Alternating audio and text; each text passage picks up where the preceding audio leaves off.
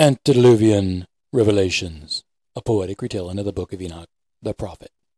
Part 1, Canto 3, the first extraterrestrial abduction and Enoch's visions of wisdom.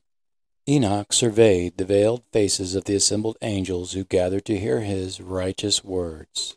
He said, This is the book of the words of righteousness and the reproof of the watchers who came down to this planet according to the command of Almighty God who is holy and great. In the vision which came to me last night, I perceived in my dream that I was speaking with the tongue of flesh and with my breath which the Mighty One has put into the mouth of men, that they might converse with it. I speak this knowledge from my heart, and that he has created and given to men the power of comprehending the word of understanding, and he has created and given to me the power of reproving the watchers, the sons and offspring of God in heaven. I have written your petition, and in my vision I have seen that what you request God will never grant you, not ever, for as long as the earth endures, for all of its days.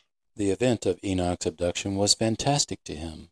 He struggled with the words necessary to explain the event, so his logical conclusion about what had happened was that it was only a dream, a vision of God's merciful presence. He paused momentarily as many wails erupted from among the fallen, although those wayward watchers knew Enoch's vision was not a dream, and that he had actually been in the presence of El Shaddai. Their tears spattered sparks that sputtered on the gravel ground. Once the disturbance among them settled, Enoch continued, Judgment has been passed upon you. Your request is denied. From this time forward, never shall you ascend into heaven. He has said that he will bind you in the prison of angels for such a time as the world endures, and the end of it will be yours. However, before these things you shall behold the destruction of your beloved sons. You shall not have them with you, and you will watch them all fall before you slain by his sword. You will not entreat mercy for them nor for yourselves, but you will weep and supplicate in silence, because God no longer hears you, and your offspring are not his.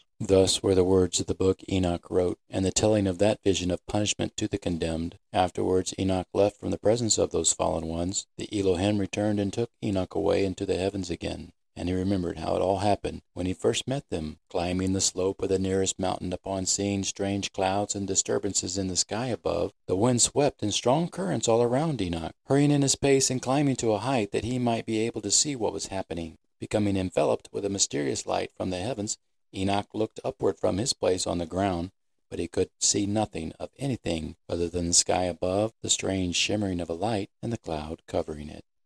Behold!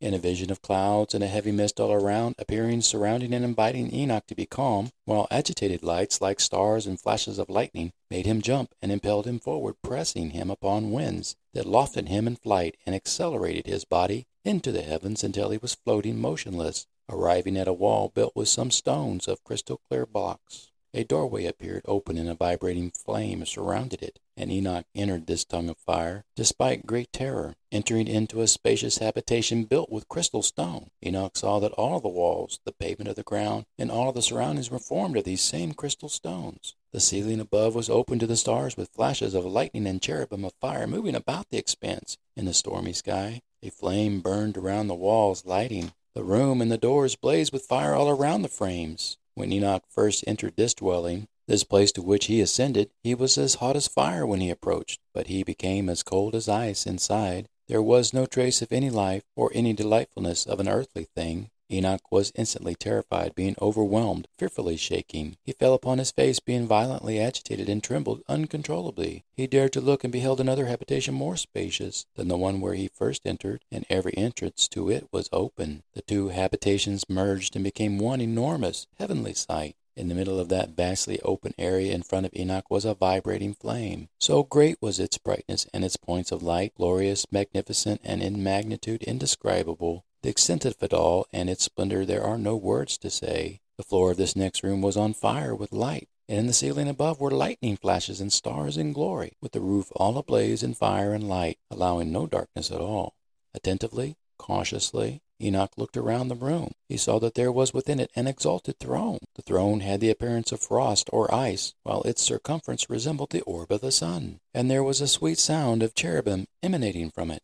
From beneath this mighty throne there were rivers of flame, channels of conduit that flowed, energies alternating in a current, pulsing into it so that it glowed with the brilliance of the sun. The throne of God was like an enormous television, and to look upon this antediluvian revelation was frighteningly difficult. And the Great One in his glory was sitting upon this throne, with his robes brighter than the sun, and all about him was whiter than snow. None could see the face of the Shining One. No angel was capable of penetrating this light to see the face of him, the glorious and the effulgent, nor could any mortal behold him. There was a flaming fire all around him that none dare touch him.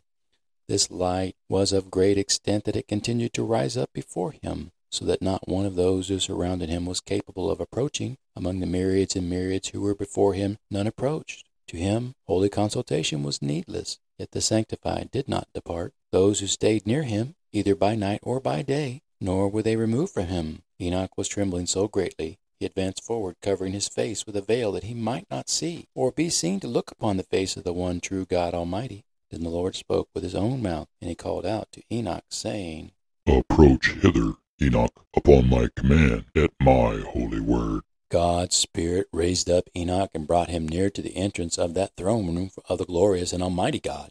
And Enoch directed his eyes to the ground, though he knew not what had happened to it, or where he was any longer. Suspended in the space of the expansive throne room, Enoch was like a rag doll in his tattered earthly garments. He listened to the Lord God who spoke, and he said, Hear me, do not be afraid, O righteous Enoch, scribe of righteousness. Approach hither and hear me. Go and say to those watchers on earth, the former angels of heaven, those who have sent you to pray for their forgiveness, tell them this you should be praying for men, not men praying for you. There was a booming sound like thunder in God's voice. It was obvious he was angered, and he continued to speak. Wherefore have you forsaken the lofty conveyances of holy heaven, which endure forever, and have lain with the daughters of men, to have defiled yourselves with the flesh of women, have taken to yourselves wives acting like sons of earth, and begetting an abominated, mutated, and impious offspring, you, being spiritual, holy, and possessing eternal life, have polluted yourselves with women, have begotten flesh of your flesh in carnal desire, have lusted in the blood of men, seeing it spill upon the earth, and have done as those who are flesh and blood do. Those who do these things, however, die and perish. There was a brief moment of silence throughout the chamber. These words were very stern, and God continued, To those ephemeral beings I have given wives, that they might cohabit with them and bear sons, and that all of this might be transacted only on earth. From the beginning you were made spiritual with eternal life, and you were not subject to death the same as mankind. Therefore I did not make wives for you, because, as spiritual beings, your dwelling is in heaven. Enoch found himself again being the scribe for the Lord God Almighty, who continued to speak and tell him further what he should say to the fallen angels. Now these giants, your children, these abominations, who have been born of eternal spirit and earthly flesh, only on earth shall they ever have any habitation, and on earth they shall be called evil spirits, because evil spirits shall proceed from their flesh upon death. They were not created from above by my design or blessing. You, the watchers, were their beginning and primary foundation. Evil spirits shall they forever become upon the earth, and the spirits of the wicked they shall be called. The habitation of extraterrestrial spirits shall be in heaven, but upon earth shall be the habitation of terrestrial spirits, born on earth in flesh that I have not made in heaven. These spirits of the giants shall be like clouds of darkness, which shall oppress, corrupt, fall, contend, and bruise upon earth. They shall be the cause of weeping, wailing, and lamentations. They will not eat any food or drink, and they will forever hunger and thirst. They shall be concealed from the sight of men, and they shall not rise up against the sons of men and women, having no power of their own. They will come forth during the days of slaughter and destruction to be the cause of torment for the souls of men who die as murderers. Enoch looked up from his fervent recording while in place before the throne of God Almighty to brush a tear from his cheek. The ferocity of the Lord's voice has such effect to bring tears to the eyes of those who hear his anger and wrath. God continued, And as to the death of the giants, wheresoever their spirits depart, from their bodies, let their flesh perish without burial or judgment. Thus shall they perish until the day of the great consummation of earth, when the final destruction shall happen for these watchers, and the impious among men who will perish on judgment day. And to these fallen watchers who have sent thee to pray for them, who in the beginning were in heaven, glorious and favored, say, In heaven have you been. Secret things, however, I have not manifested in you to know, yet you have known. These reprobated mysteries of seduction and sexual enticement, these secrets you have related to women in the hardness of your heart, and by these mysteries have women and mankind multiplied evil on earth. Say to them, Never, therefore, shall you obtain peace. With the finality of God's judgment written for all the watchers to know, Enoch returned to a place on the floor where he could again stand. The throne of God, which had been all glowing with his greatness, dimmed as he departed that place, not needing to be there longer. A smoke filled the room as the Mighty One retired from there. Upon completion of his mission to inform the fallen watchers of their fate and the fate of their offspring, Enoch was taken away into the heavens to see a further vision, a warning of what will become of all this, because of what has occurred for mankind, the end result of the crime committed upon the innocents by a condemned species of extraterrestrial beings. Although they may, upon Judgment Day, proclaim again their innocence, and accuse the daughters of men for enticing them to sin against God, all such actions in their defense are ungodly and impiously blasphemous because God does not make mistakes in the course of judgment, not ever. From that place, which was the throne room of God, the spiritual beings raised Enoch up into another place where he might receive the blessings of God, a place where there was another projection of burning fire, and those spirits, as it pleased them, assumed the likeness of men for Enoch's sake. They carried Enoch to a lofty spot, to a mountain, to the top of which reached into heaven. There he beheld the receptacle of light and of thunderous sound all around. He stayed where he was at the extremity of the room, where it was deepest and the view was widest, that he saw the entire screening of the show, as if he were seated in a movie theater, viewing the visions projected in light on a screen. Above him Enoch could see a bow of fire, arrows in their quivers, a sword of fire, and every form of lightning striking before his eyes.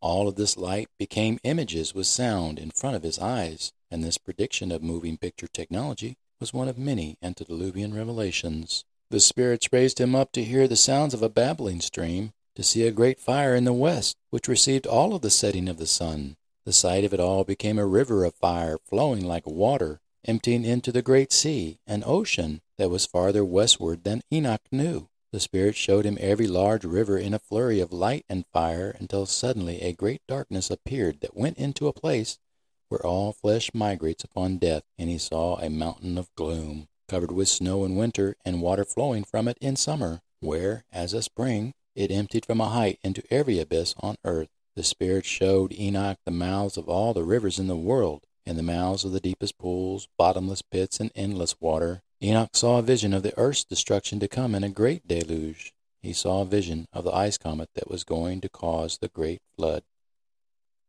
Next, Enoch surveyed the receptacles of all the winds with the perception that they contributed to adorn the whole of creation, preserving the earth upon its foundation, and he saw it as a stone supporting the reaches of earth. He saw the four winds which became the atmosphere of earth, separating it from the firmament of heaven, and that these winds occupied the exalted sky, arising in the midst between heaven and earth as if pillars supporting heaven. Enoch saw the winds which turn the sky and support the clouds, the orb of the sun, and all the stars that rise and fall over the earth. Enoch saw the path of angels, and they are here marked for all to know. Into the firmament of heaven above the earth Enoch passed towards the south, burned by the sun both day and night.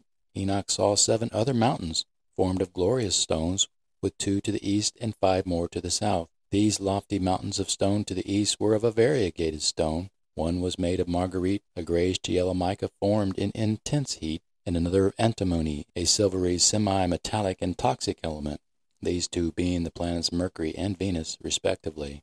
Those towards the south were of a red stone. The first was Mars. The middle one reached to heaven like the throne of God, a throne composed of alabaster. The top was sapphire, this one being Jupiter, having an aura at its poles. A blazing fire surrounded all of these other mountains, which made a magnetosphere for each of them. Beyond these planets which made up the solar system, Enoch saw the extended area where waters collected this being the Oort cloud, comprised of icy planetesimal bodies, forever frozen, from which comets spring forth as terrestrial fountains. Deep in the fiery columns of heaven, Enoch beheld the fire of other galaxies. In the far reaches of the heavens he beheld those galactic lights innumerable, where they appeared in all directions, and not high or into the deep. Beyond all of these fountains of fire, Enoch saw a place that had neither firmament of heaven above it, nor the solid ground of earth beneath it. There was no water below it, nor anything on wing in its sky above. It was a spot desolate because it was outer space, beyond the solar system. From that space, Enoch beheld seven stars like great blazing mountains, and like spirits entreating him to come closer, inviting his presence to them. Then the angel who was Enoch's guide said, This place, until the marriage of heaven and earth, until judgment day, when heaven and earth consummate, will be the confinement of the stars and all of the hosts of heaven. It was in this moment when Enoch heard the angel speak that he came to know the course of all human history as it had been altered by the fallen watchers.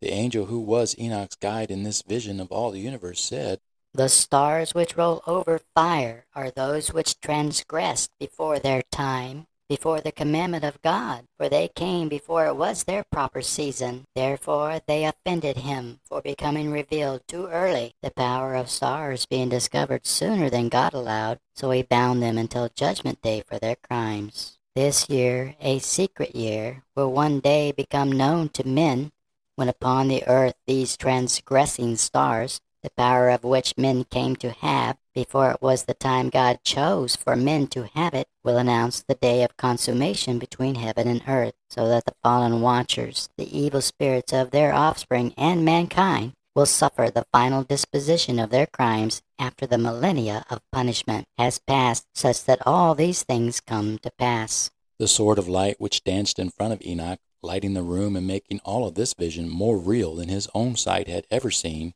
suddenly ended with darkness and silence, and the angel who spoke appeared from some unknown place. This unknown angelic guide stepped forward, saying, I am Uriel. He appeared in the likeness of a man, but he was an angel, an extraterrestrial originating entity.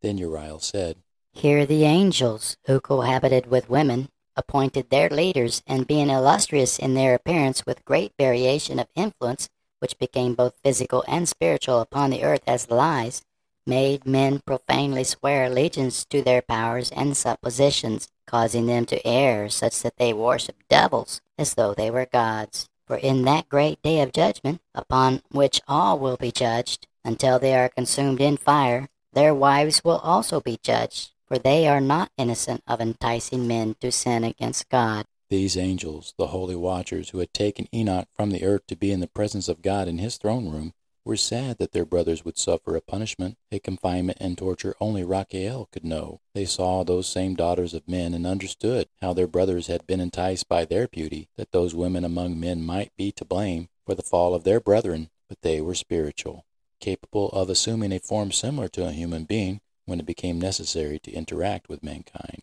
One among the saints, the teller of truth and knowing God, being likened unto him, stepped forward. Michael said, Those fallen angels of heaven led men astray, that they might salute them and follow them as false gods. They will say to men that God had made a child within a human female, and this child was the Son of God, being born of a virgin. These men, pagan Romans, evoked the evil spirits of the fallen watcher's offspring, became engorged with their murderous power, and killed an innocent man, a Jew, the Messiah, deliverer of humanity from the throes of eternal death, died at the hands of men who worshipped devils in a conquest to rule the world. An innocent and loving man delivered the message of forgiveness and the gift of eternal life in God the Father, the Creator, and that He is the Holy Spirit. Constantine made all to believe in a lie that the man they killed was a god, so he could wash his hands of the murderous crime, while replacing truth with the principles of his own gods, who were false. For all the torment suffered by those transgressing fallen watchers, men continued to think that there was no crime in any of it, that an eternal being such as God or those sons of God could rightly mate with the daughters of men to have offspring that would be the Son of God and be God himself on earth. The truth of what happened and why it offended God became concealed from mankind by Satan's spawn, because other pagan idolaters concealed the truth in badly forged copies of the original no longer existing. mankind will suffer the horrors of eternal torment of God's judgment, burning forever in the fires of a hell come to earth when the power of stars are unleashed in a final war, a war to end all wars, the end of mankind and the end of the earth. Enoch, in his silence, saw the likeness of the end of all things. No other human being saw it the same as he saw it from the heavens, and no other prophet has ever told it the way it appears here, and there will be no other prophet who will ever say it again. This concludes this episode of Antediluvian Revelations, a poetic retelling of the book of Enoch the prophet. Be sure to subscribe or follow for notifications of new releases. Thank you for listening. I am Michael.